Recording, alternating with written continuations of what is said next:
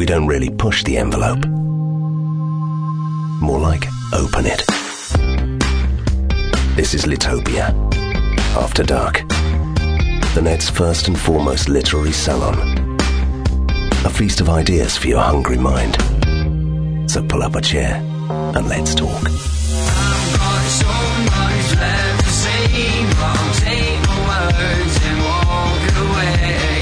Good evening and welcome to Litopia After Dark. Tonight we demonstrate that truth is indeed stranger than fiction. Alexander Litvinenko was murdered just down the road from where I am now, and a mere stone's throw away from the US Embassy. That was in 2006. Seven years later, the inquest is at last scheduled to begin in a few weeks' time. The case is baroque in its complexity. Frederick Forsyth, one of the world's most famous thriller writers, um, who rose to fame with The Day of the Jackal, you may recall, has said his publisher would never believe such an unrealistic plotline. And best-selling author Andy McNab says that trying to explain the story to publishing folk would take all day. It would confuse everybody, he says. Nevertheless, that's what we're going to do tonight, with the help of the man who wrote the definitive book on the topic, New York Times special correspondent Alan Cowell. So suspend your disbelief as we enter the shadowy world of billionaire oligarchs, international assassins, and triple agents on tonight's edition of Litopia After Dark. It's time. Time to discuss weighty matters, to weight up momentous issues, to thrash out the business that is book. We're erudite, we're witty, we're urbane. We are Litopia After Dark. Oh, yes, we are. Alan Cowell, welcome. You've written books about South Africa under apartheid and novels about war correspondence and foreign correspondence. What possessed you to write about the Litvinenko affair? And be honest, have you ever regretted it? I've never regretted it. I remember when I started writing it, I thought, well, maybe here I'm I'm going into uncharted waters. I don't want to mix. Well, it's the same metaphor. Am I out of my depths? Um, and you know, you don't know if you start writing about the successor agencies to the KGB. Yeah. Uh, you're living in London; it's the center of KGB, former KGB, uh, FSB operations Yeah. uh, outside of Moscow.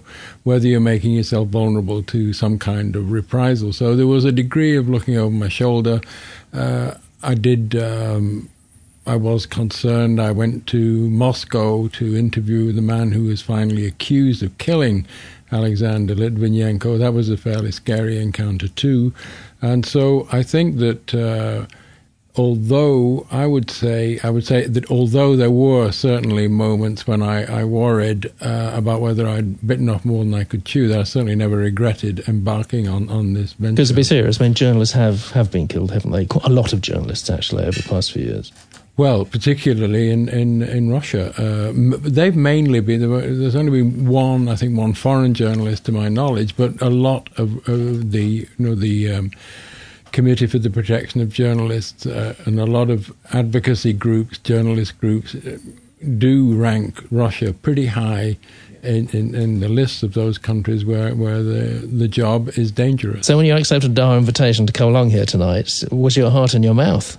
Oh, absolutely! I didn't know who you guys were, and I still don't. You know, I mean, Have there uh, been any threats against your life, Alan? Not that I'm aware of. Uh, uh, certainly, uh, you know, if if you were being watched by a professional international uh, intelligence agency, would you know? I doubt it very much. Have you have you felt moments of paranoia where you've thought that someone's following you or anything in that regard? We are in serious es- professional espionage territory, so the question I, I hope is valid. Well, to research the book, I was moving in circles where you met people whose background was not immediately clear, who wanted to obfuscate where they were coming from, uh, what what they were about, what they knew, what they didn't know. They they live in a world where information is gold, and if you've got a little snippet that goes their way, that might help them move it in some other area that you don't even know about. So, of course, paranoia is is fairly. Uh,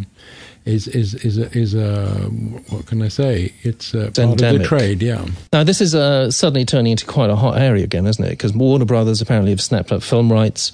Uh, Johnny Depp is slated to play the protagonist I mean, how's all that going? Well, as far as I know, um, there is a script, uh, there is a studio approval for the script, and we have. Um, there have been various directors mentioned. I'm not sure that Johnny Depp's still involved, but certainly it's not a. As far as I I know, uh, the project is still uh, remotely alive somewhere in Hollywood. Of course, the inquest starts on the 1st of May this year, and that is very likely to reignite international interest in, in this long running case, isn't it?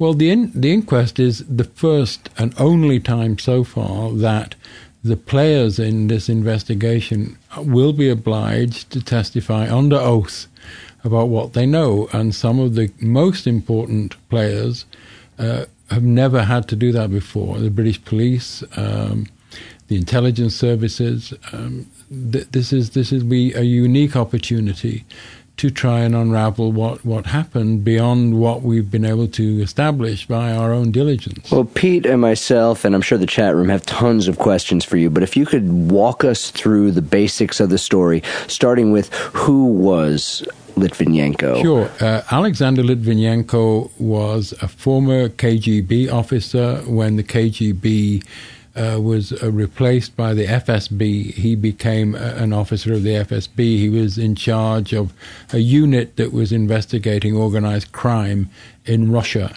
He fled um, after an argument with the man who was to become president, Vladimir Putin, uh, uh, become president twice, in fact. In, in 2000, he took up residence in Britain.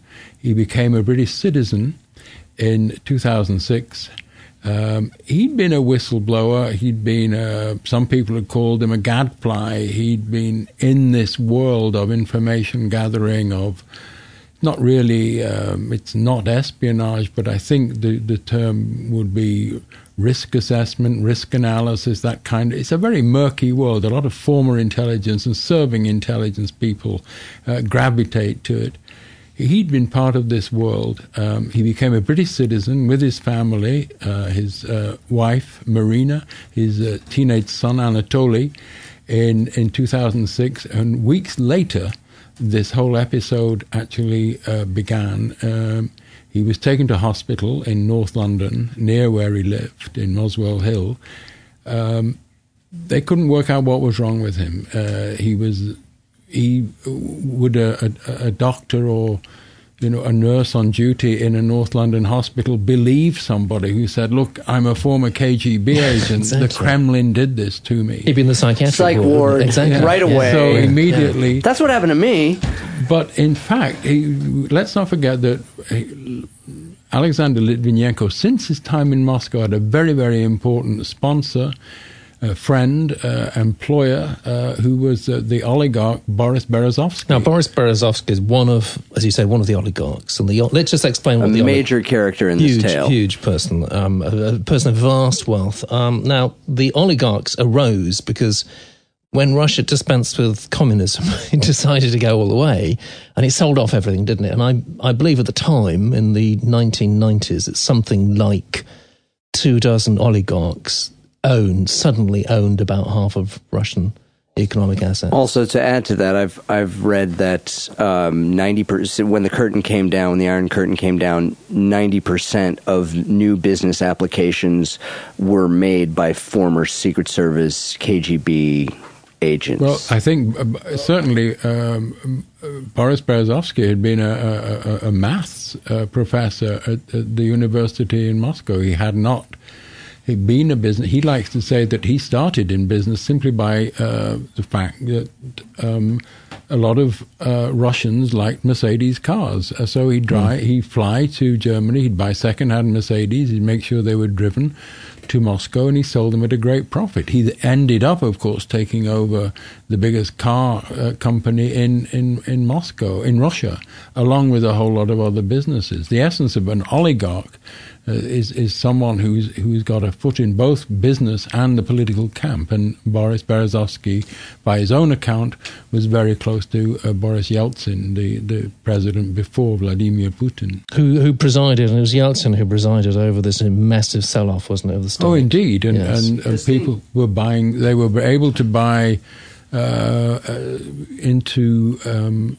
what had been state companies for seven to 70 years of the evolution at uh, you know fire sale prices. But cer- certainly things like media companies and oil and gas rights, mineral rights, went for a song to former Secret Service employees. There was a close connection, indeed, between the uh, the uh, organs of state power and the, and what became a private sector. Yeah, sure. So you've suddenly got vast wealth creation, just enormous amounts of wealth, and along with that, as always, inevitably, there's corruption. But to begin with, Berezovsky, who was, you know, quite a significant person in this story, was an ally of Putin, wasn't he? Indeed. Uh, there are various points in, in Boris Berezovsky's career uh, when he's seen very clearly to be uh, sponsoring and throwing the weight of his media empire behind first Boris Yeltsin and then Vladimir Putin. But when uh, Putin took power, he made it very, very clear to the oligarchs that their days were over in the way they'd been running things up until then. That they could certainly uh, amass large amounts of money, but they, their political influence was over, and some of the oligarchs went along with that, and some resisted. And Boris Berezovsky fell out very severely with Vladimir Putin, and, and in 2000, the year 2000, he wasn't far behind Alexander Litvinenko in, in, in arriving in the UK and seeking uh, asylum. So, what was the essential connection between Litvinenko? I'm having, having problems pronouncing these names. You do much better than I do. And Berezovsky. Litvinenko had been the investigating officer in an attempt on Berezovsky's life in Moscow, and that brought the two together. And he then became quite a habitué at the the uh, the sort of salon that, that Boris Berezovsky held in, in, in an upscale mansion in Moscow. So you said that Alexander Litvinenko had a falling out with Vladimir Putin, which is part of the reason that he left Russia and came to the UK. Did that have anything to do with bear wrestling? that had no um, bear wrestling in the broader term of corruption, maybe. Uh, Which is, of course, what I meant. But uh, he certainly there was uh, when Putin. Uh, remember that both uh, Vladimir Putin and Alexander Litvinenko had risen to the same rank. They'd both been colonels in the KGB. Mm. They were equals in that sense. And when Putin uh, became the head of the FSB, uh, the, the, the successor to the KGB, the domestic successor, uh, Alexander Litvinenko went to him with a list of officers he regarded to be corrupt, and, and, he was ignored, and, and he fell out with Vladimir Putin. Over a list of corrupt officers had nothing to do with judo. so, what actually drove Litvinenko into exile here? He was arrested. Um, he fought. Uh, he was arrested and, and acquitted um, on um, charges, and the minute he was released, he was rearrested by uh, uniformed um, FSB officers and thrown back in jail. He was. It was made very clear to him that if he stayed in in in Moscow, this would be his life. That he would be constantly regarded as someone to be harassed and and um, and imprisoned. And uh, and so he decided to flee, which wasn't that simple for him. His, his papers had been taken away from him as a result of the legal cases against him, and he fled on a very circuitous route. You've got in London here, you've got a community of expat Russians, many of them very wealthy, I think. Um, who find London a very congenial place to live, fairly safe place to live. So you've got this, this little sub community going on. And in it, there seems to be, just from reading, continual plotting and subterfuge and Putin seems to be pretty much the enemy. He unites most of them. Is that right? It's very varied, I think, because if you think of exiles of their nature are prone to conspiracy. It's the only way they're going to get back home. They have to plot their way back home. No one's going to let them go home, and they haven't got the physical power to push themselves back home. So conspiracy becomes a normal state. But there are t- two very clear groups. You have got former enemies who've come here uh, to the UK as they have to other countries, but primarily to, to the UK simply because uh, it, it's close and they speak the language and there is a community here of like minded people. But against that, there are an awful lot of Russians who have come to, to Britain and they've made it, they've given it this name London grad. Uh, it, it's for schools, housing. It's where they live. They do business back in Moscow. It's a three and a half, four hour flight. It's a commute, essentially. And they live here in conditions that are preferable to being I mean, in Moscow. I mean, it's amazing for some to even contemplate this, but the weather here in London is, in fact, better. It's, yeah, it's quite a comparison, indeed. So now everything really hinges on events on the day, 1st of November 2006, doesn't it? Can mm. you tell us, I mean, even course, even the events on that day are actually disputed. What happened and, and why do you think it happened? What happened was that it was, I think it was from Litvinenko's point of view, it was to have been a fairly normal day. He, he came in on to town on the bus. He had various meetings to attend to. One of them, which was a, the initial false trail in the whole saga, was with an Italian guy called Mario Scaramella, and he met him in the Itsu sushi joint on Piccadilly. Um, that had nothing to do with his poisoning. He then went along to uh, the um, uh, the Pine Bar of the Millennium Hotel in Grosvenor Square, just across the way from the American Embassy, uh, and um, there he met with uh, several Russians uh, of similar backgrounds, ex KGB, who were in town ostensibly to, to go to a soccer game. Uh, they had a few drinks. Litvinenko didn't drink alcohol. He drank tea.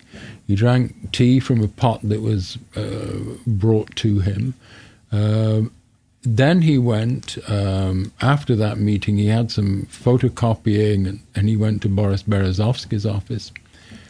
Uh, another of the people Berezovsky um, sponsored was Ahmed Zakayev, a Chechen exile leader. Uh, they lived opposite each other in, in, across the road from one another in Muswell Hill. So uh, they were mates. They're very close friends. Yeah, I mean that's part of Litvinenko's story is his conversion from being uh, an FSB person who would regard Chechen separatists as, as, as the enemy to a very close relationship with Chechens. I mean, he on his deathbed he converted to Islam, um, which uh, wow, because that that's something that, that struck me as as interesting is the because this is such a shadowy world.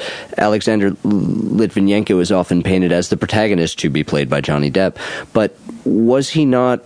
Involved as a KGB agent in suppressing the, the, the Chechen uh, the Chechen Revolution, for lack of a better word. No, certainly his first his first encounter with the Chechens, his first hands-on experience there was uh, during uh, the the first Chechen War when he was on the Russian government side. So that he was interrogating uh, prisoners, and there are various. So that's accounts. a fact. He was involved in, in torture of Chechen well, civilians. I don't know I mean, if it was uh, torture. I, I wasn't there, but but he was a KGB agent in charge of interrogating well, Chechen civilians. Well, he was an officer rather than an agent, but he an was, officer, his job me. was to to talk to people. In fact.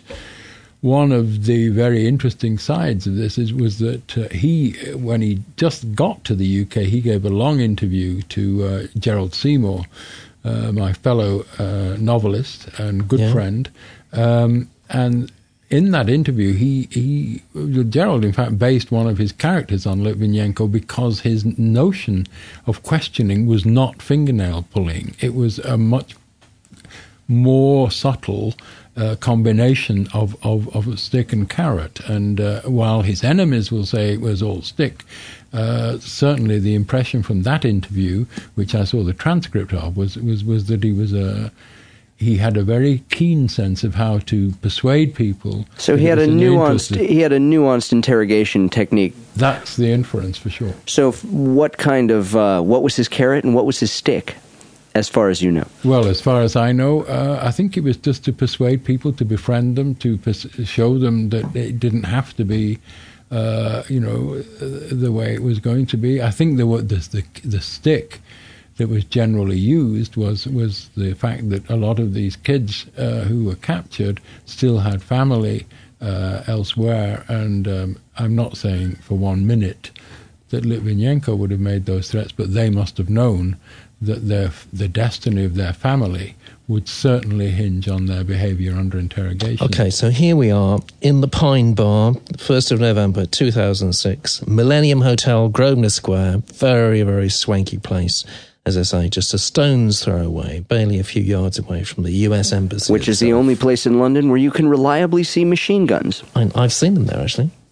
Every now and again, I've got to go in and renew a passport or whatnot, and I think, ah, a little piece of America, a little piece of home. Uh, what happened next? Well, what happened next was uh, he, uh, after that encounter um, with uh, the uh, the soccer fans, um, he went home and he started feeling very, very ill, and he was acutely ill. Uh, he was vomiting and he was in in in deep distress. He was in a lot of pain, and he was taken to a local hospital where no one could figure out, you know, what exactly what was wrong with him. And and his slowly but surely, uh, his story began to emerge. Primarily in the UK papers, in the Sunday Times was the first one to break it. Uh, a lot more attention began to be paid to his case when it was established that he was, in fact, uh, a former FSB officer of, of some uh, stature, and he was transferred then to uh, the bigger hospital at UCH. But the problem was that no one knew what they were looking for. They ran all the normal tests, including with a Geiger counter, which was uh, set up to record gamma rays. Yeah. Um, uh, but nobody, uh, and, and he, he went from bad to worse. I They thought thallium poisoning for a time, didn't they? they thought thallium. Uh, the one of the one of the people who went to see him was a specialist called John Henry, who was actually hired by Boris Berezovsky, and he actually played a really important role because he realized that when um, he he shook hands to say goodbye to Litvinenko, there was no loss of strength, and uh, if it had been thallium poisoning, he would have lost strength in his hand. So he began to think it must be something else. So the bad sushi angle, that was actually a bit of a red herring. Yeah, bad sushi, red herring. Yeah. So how eventually did did they did they detect that this was such an I think it's the first time it's ever been used actually in recorded history as, a, as an assassination weapon. How did they detect that it was this particular isotope of, of polonium? Because doctors are extraordinarily clever, that's how. it actually it was it was down to John Henry who had gone along with the the thallium theory, uh, who had accepted what he was told that there was no radioactivity in in his body. And then he suddenly uh, started thinking, well, maybe it was something else. And at the last minute, he contacted the police and said, "You've got to get the urine samples that were taken from Litvinenko. He was, uh, and um, and that was it was in fact the last opportunity they could have done, um, and that was taken to to British laboratories, and they looked for other forms of radioactivity based on alpha rays, and they found that uh, polonium has a very distinctive footprint. It's it's primarily emits alpha rays as it decays, but once every I think hundred thousand, it blips a gamma ray, and then you know you're dealing with polonium, and Wow. that it was never ever supposed to be found out. Wow. This was the, if you don't know to look for polonium, there is no way of.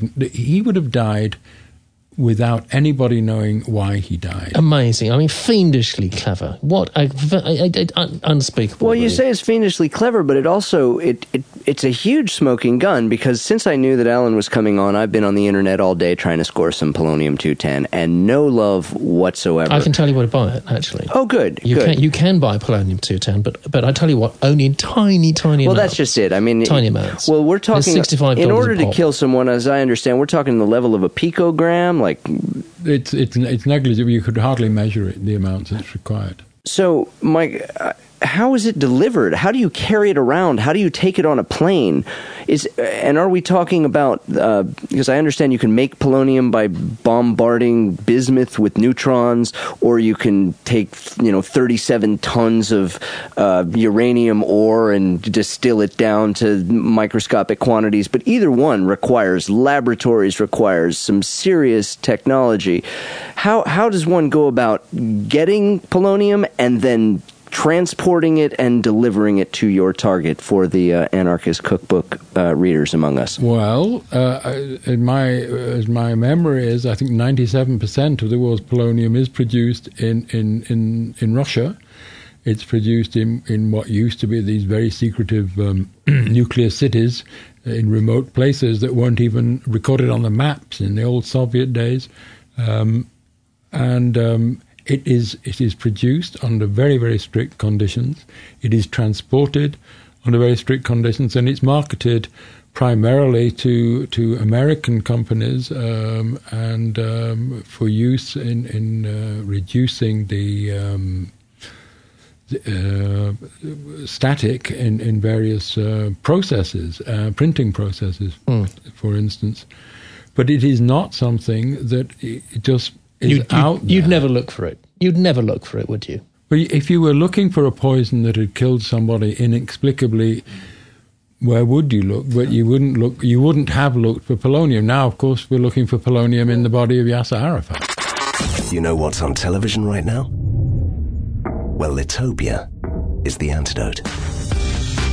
Good evening. What are your thoughts about the story so far? I, I, I agree. I think the, the fascinating thing is where it came from because clearly it was sort of set up by somebody somewhere.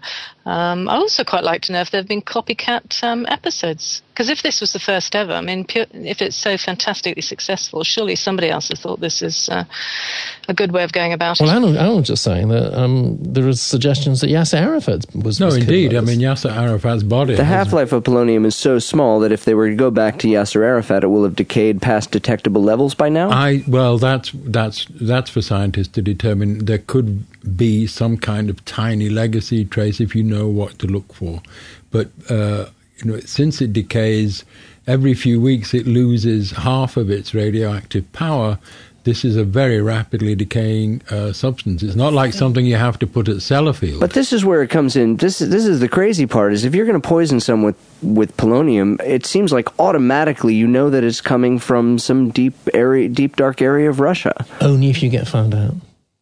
Only if you get found out. Okay, that's fair enough. But this this is sort of a high profile former KGB agent. Very nearly wasn't found out. We heard from Alan. I mean, the, the curious thing about I, I think it was a fiendishly clever idea to use it, but I want to ask Alan about the execution of the plan because once they found that it was polonium, then they, they started to get busy, and it appears as if the, the, people using using this stuff had taken the top off and they'd sloshed it around here and there. Bit, the execution was actually messy, wasn't it? Well, let's if you assume that it was transported somehow in some kind of vial in, in, in, in a diluted form and in a, form, a way that could be uh, used. I, you know, you.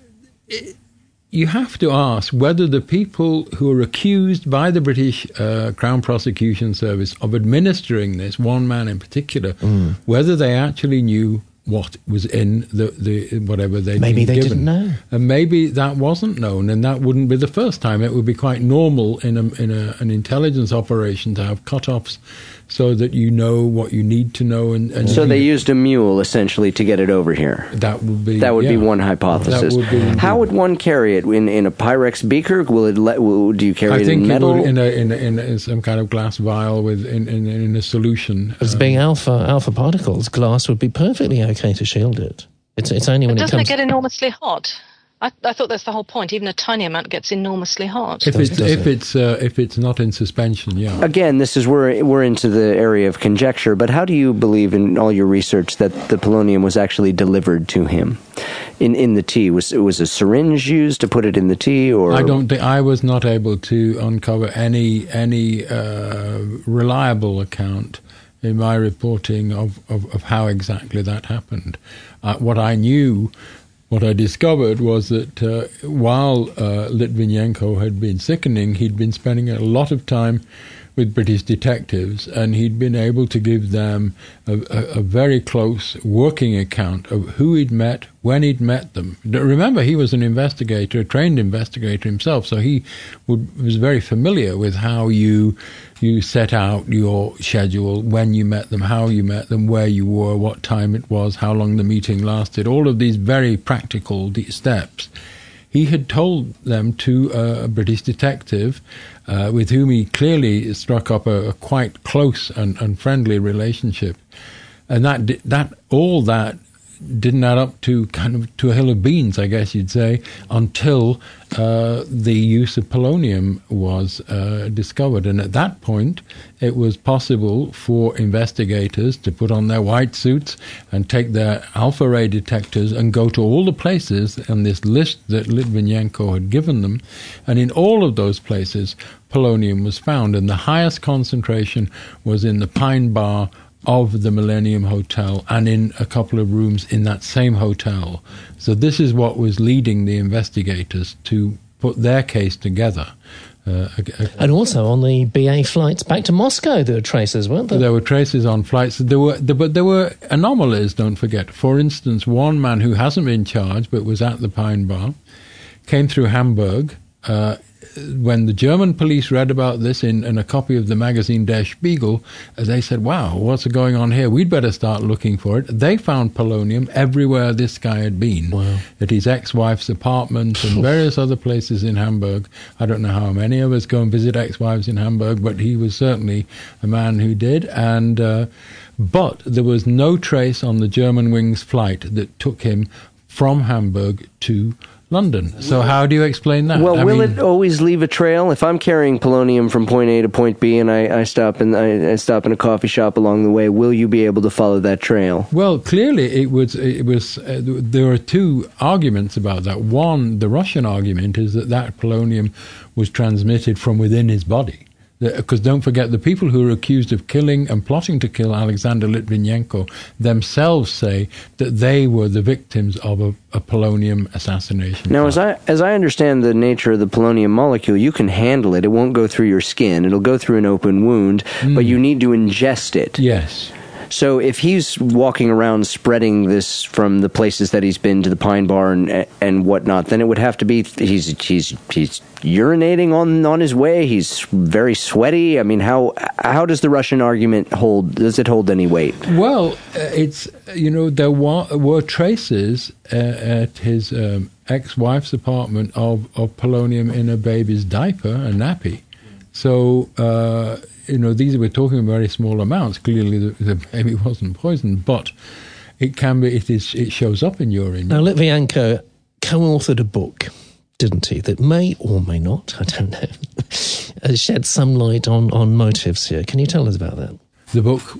He, well, he'd written a book uh, accusing the KGB, the FSB, of responsibility for some apartment house bombings uh, in in um, at around the time uh, when was that? In, in, the late 1990s. Um, that those that, that, didn't get much traction in Russia. It singled him out. It, it certainly made him. Um, it was. It was. He wrote that book, uh, as I recall, after he fled to the UK. And the basic idea was that uh, his, his, book was called "Blowing Up Russia." He co-authored it, mm. and the basic idea was that he was saying that all these bombs that had been going off in Moscow and various other cities were not actually planted by uh, Chechen separatists, but they were planted by Russia's own security services. In other words, in black, order to make ops. the Chechen separatists look bad, and in order, uh, uh, so the argument goes, I think, Alan, to promote Putin's um, presidential aspirations. Well, certainly the idea of having a tough leader who could crack down on the te- Chechens was uh, part of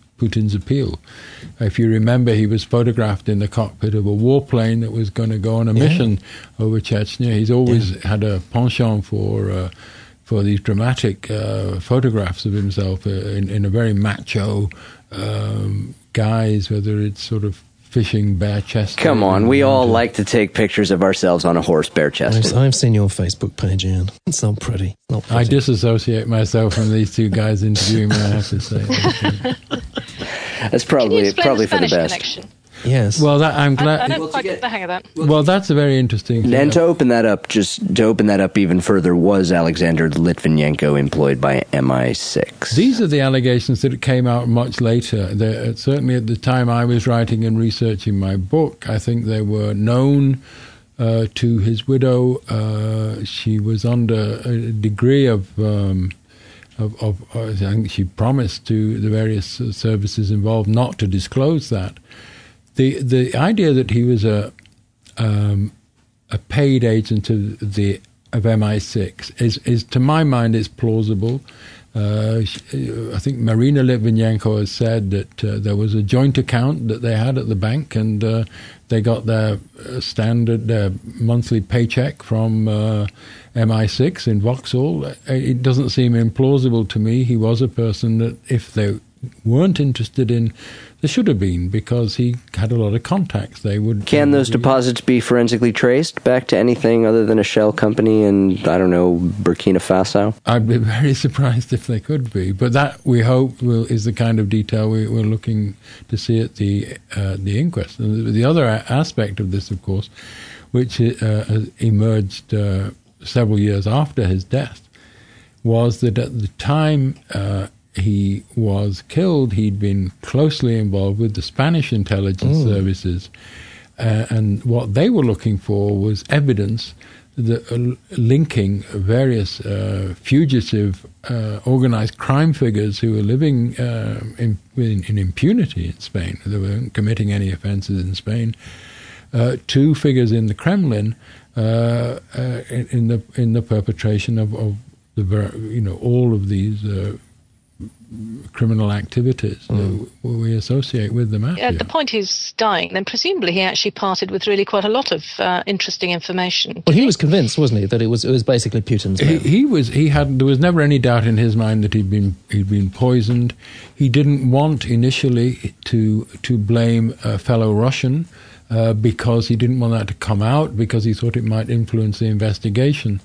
Uh, the, his relationship with the man who was accused of uh, by the Crown Prosecution Service of, of murder is, is quite a complicated one because in some ways they were business partners. In some ways they they'd socialized in the same circles. Uh, they'd met at. Uh, oddly enough, at uh, Boris Berezovsky's birthday party about mm. a year before. Um, at Man, that was a good Palace. party. Um, yeah, uh, so um, um, it, you know, sure, it was a, it was um, that was a, a, a, a relationship that we, we, it's hard to um, actually know how that worked. I, I, went to Moscow and I interviewed the accused killer um, and um, a man by the name of Andrei Lugovoy, a former KGB bodyguard who has denied that he he was uh, that he uh, murdered uh, Litvinenko, and who said that he, along with Dmitry Kovtun, was in fact targeted. Um, uh, in a polonium plot. Uh. well, this is an interesting twist in the tale in the fact that he was here, and now he's in Moscow, and now they're saying they're not going to send him back to face charges, or to is is that true? Well, that's yeah. The Russian constitution, so we're told, does not allow the authorities to uh, send Russians abroad to face charges. Well, that's this. So we're told. Does do you have any I kind think, of no, any kind of Russian any, constitutional I, scholar that will say there's precedence for this? No, in fact, blah blah blah. Every, citing any, code. Any Russian constitutional scholar will tell you that that they. Uh, that this is um, that it's, it's legally impossible to extradite him. But he's also a member of the Duma. Too, he's a he? member of the Duma, mm. but that would only give him immunity from prosecution inside Russia. Uh, but still, it gives him a, a status that um, yes. that uh, elevates him above the ordinary Russian. But this this brings us on to the question of motive. What you know, what what an impossibly obscure way to kill somebody. Why would anybody do this? Now, the obvious first base answer I got to put to you, and I'm very intrigued to know what your response is, is simply that he was just considered to be a traitor. That spies of any colour, creed, or description, former communists or Americans or whoever.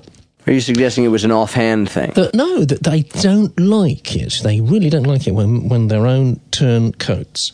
And there's, there's, there's precedent for this. Uh, white Russians would regularly be assassinated in, in France in the 1920s, 30s, 40s.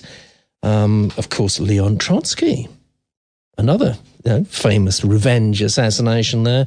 Uh, Georgi Markov, 1978, Bulgarian defector, killed in an equally improbable, obscure, outre way here in London.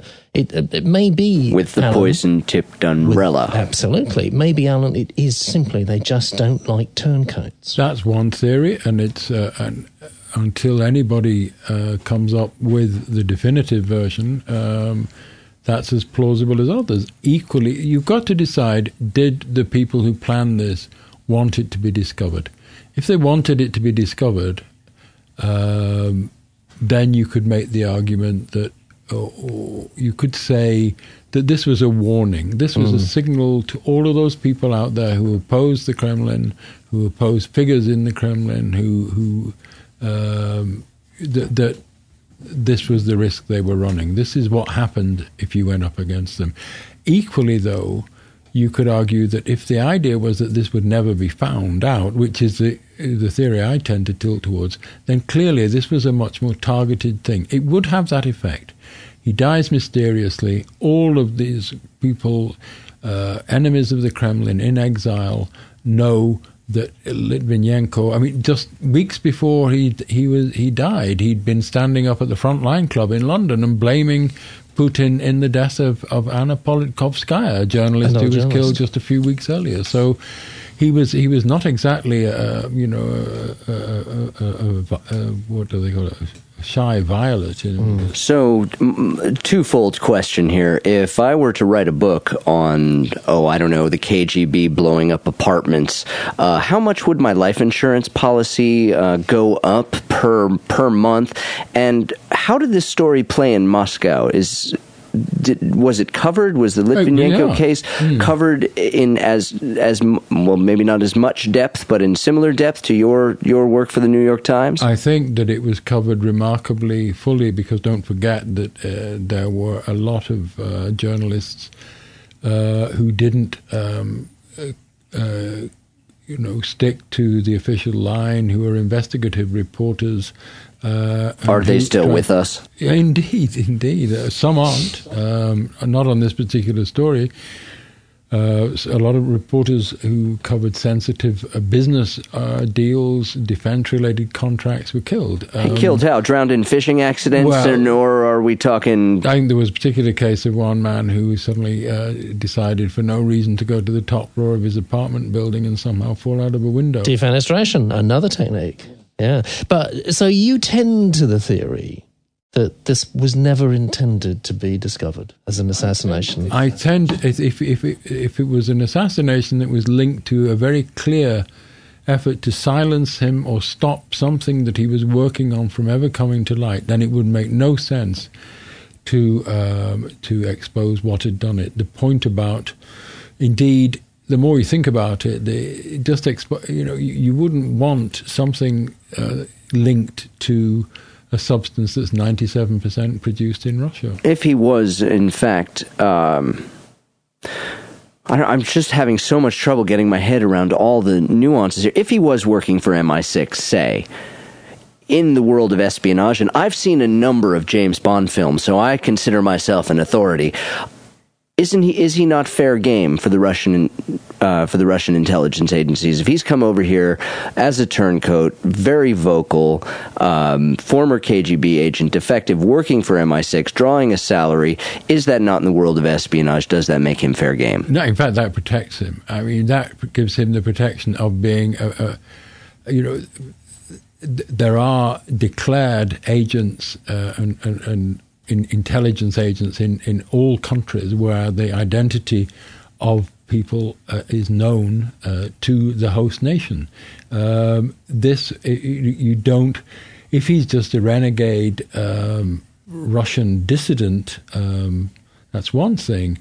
You don't. I don't think it would necessarily be known to the Russian authorities that he was um, uh, that he was on the payroll. Uh, if he had been, they would have had to think twice about this. Someone, you know, would have had to make a call. You know, hey, you know, we do this. We, the, the, you break one of the basic rules. Intelligence agencies don't take each other's agents out. They they expel them. They do tit for tat. But you know, the idea that you start a war uh, by killing an agent, then someone else has got to kill you. I mean, that just doesn't happen. Alan, Not- do you speak Russian, or did you get all your information via a third party? Did you have to go through an interpreter? I went through uh, various interpreters, uh, and what I did was I had my interviews uh, taped, and then I played them back to a second uh, or third interpreter who was not present at the interview and asked them to transcribe them. So I was confident that the translations I was given at the time were in fact what was said. Yeah, it's called doing your research diligently, and I'd expect nothing mm. less than New York Times. yes. Now, organized crime. I mean, there is a sort of maybe a simplistic theory that Russia basically is completely run by organized crime, leading straight up to the top, straight up to Mr. Putin. And, and you know, you might as well call him the Godfather, I suppose. I mean, how accurate? How do we know? I mean, who you know who who who we we that's assumed it's it's it's the the most frequent accusation, but it is unknowable and perhaps perhaps it is known at the various highest levels of American or British intelligence. Certainly, the accusation is there. Uh, equally, there are many people in the Kremlin in positions of great strength who do not necessarily uh, operate and do everything. Um, but certainly, organized crime plays a huge part in what's going on in, in Russia today and the buying and selling of natural natural resources. And just, I'm sorry, but I, I keep coming back to the fact that so many Secret Service, KG, former KGB agents went into the private sector immediately.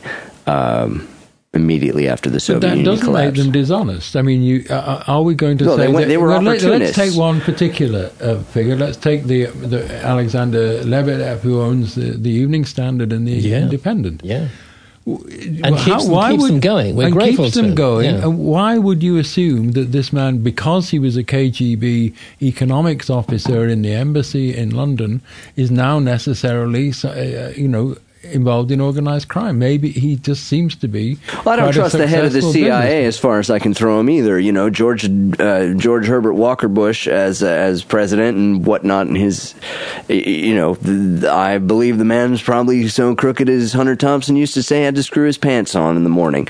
So we're talking about we're talking about people who work in the shadows and and are not and are not subject to the scrutiny of your your average politician. So when they move into say I don't know selling billions of dollars worth of worth of natural gas to Western Europe, but uh, I mean look at people like Abramovich. He was never in the intelligence services, and he's an inordinately wealthy oligarch. I'm trying to think exception or rule, sir. Well, you, you, have got you've got two. I think you're looking at two different things here. There's the oligarchs uh, who certainly, to my knowledge, were business types uh, who then uh, did very well out of out of the whole collapse of communism through a variety of means that maybe would not uh, certainly would not stand up to outside scrutiny. I think what you uh, what the other side of it is is what about figures in the Kremlin who suddenly become directors of Aeroflot or, or big companies? Mm.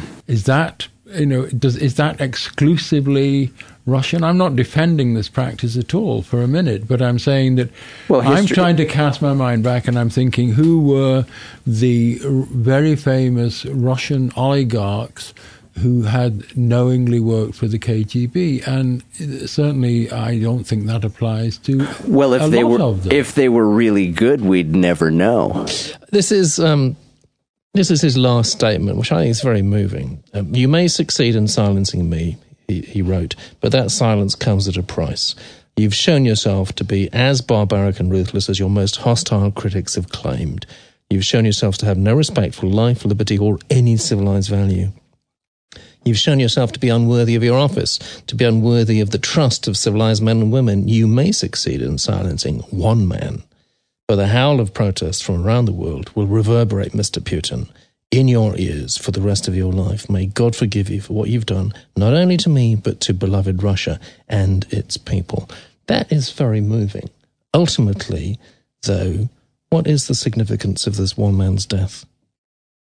the significance was uh, the fact that, w- and that was read out. I was there, and he, you know, the, he was surrounded. Uh, the man who read it out, uh, Alex Goldfarb, was surrounded by television cameras that were transmitting this around the world. The photograph of uh, the iconic photograph of Litvinenko on his deathbed with it bald and, and looking bleak uh, that was supposed to that was taken um, uh, by and the, one of the big PR companies in London put that round the world free of charge to anybody who wanted to take it. This was a huge impact on on on Russia's reputation. I think that um, when it, Vladimir Putin was asked about this, I mean he was he was nonplussed. I mean as far as he was concerned, uh, Alexander Litvinenko had been a minor KGB player who hadn't made it beyond colonel, whereas he had become director of the FSB and went on to be prime minister and president.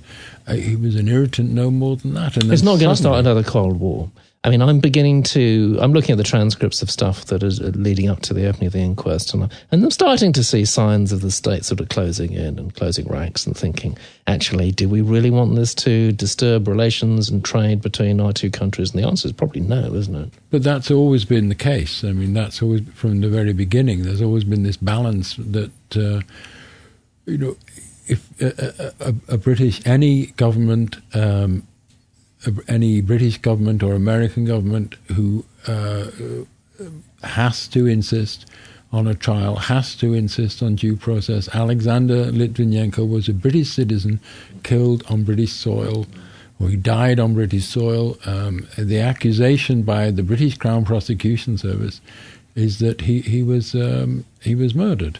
So uh, if and uh, it wasn't just a simple murder. It wasn't a hit. It wasn't someone driving by with a Tokarev uh, machine pistol. It was it was a devious, clever assassination. Alan, I, w- I want to know where we can find you on the on the interwebs, please.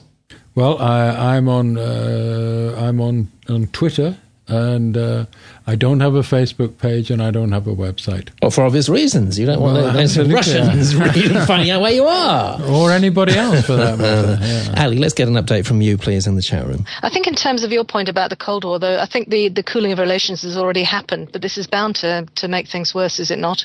I mean, the higher the profile, then the more that the, um, the damage is done, really, but you can't let that stop the justice going ahead, really. I think you can't, but there, there are two aspects to the, uh, there, there was a, there was the beginnings of a Cold War. Don't forget that just after this, when uh, initially uh, there were tit for tat expulsions of uh, officers from uh, Moscow and London, there was the whole affair of closing down the British Council. There was that weird business about British spies hiding microphones under a rock in Moscow and yeah. then being filmed, changing the batteries. I mean, it seemed incredibly clunky. Uh, Crass, yeah. Uh, but um, so the, the trappings were there we've spoken earlier about the number of, of very wealthy, uh, powerful Russians in London who are central to the British uh, uh, property market. Um, you know, and, and they are woven into the fabric of our society. They own soccer teams, they own newspapers. I mean, they own the last remaining independent bookseller in the, yeah, the UK. The Evening and Standard. We're, we're, very grateful to them, actually, yeah. Absolutely. I think the most shocking thing about this whole interview, Alan, is the fact that as an uh, as an Englishman, you use the word soccer freely, um, which is comes as comes as a great surprise because that's a Times, that's that's, that, that's an insult. You're not here. going to be short of material to write about in, in, the future years on this, are you? It's going to go on and on. I th- we'll see what happens at the inquest. And do you safely yeah. do you safely expect anything to come out of MI6 during this inquest? I think they'll have to testify. I think whoever testifies will testify in a way we, they can't be identified. But I think you know the, the, the pressure on them is to say something. Fascinating, Alan. I finally I just say because Alan doesn't have a website or anything, but he has got quite an informative Wikipedia page. Alan Cowell. Just search for Alan Cowell Wikipedia, and we'll find your other books there too, won't we? And you've Indeed. written some fiction. And let's please plug the book if we may. Yeah, and the book is called The Terminal Spy. And it's published by? It's published in this country by. Uh, oh, and it's published by Alan, Double. You've got to get better at this. I know, I know. Actually, I'm folks, he's, folks, he's actually looking at the book spine oh, right now. No, no, no. I'm looking at. I was trying, it's published in the you UK. Are, you are a beautiful it, man, it's sir. It's published by Transworld. Very, that is, I'm very impressed. Good friends at Transworld. That's fantastic. Alan, thank you so much for being our guest. It's been absolutely fascinating show. That wasn't a gunshot in the background. Oh, and just one quick question uh, just for my own just for my own sake, uh, two things. One, uh, when Litvinenko was at UCL, um, I had a I had a blood test, and I'm channeling my, my aunt Sadie. But I was at that hospital. Now I shave every every couple times every week with a razor to keep the, the scalp nice and tight. But will I ever be able to grow my hair again? I was wondering why it's like that. I don't think anyone can answer that. I was there. I was at the hospital. I'm a little worried. Ellie, thank you so much. You haven't contributed a lot tonight, but what you have has been sheer quality. Genius. Yeah, and we'll be we're back up to speed this time next week with Dave Bartram, who we've missed sorely. So good night from us. Good night from Ian. Hey, thanks everyone for good listening. Good night from Ellie. And good night from night.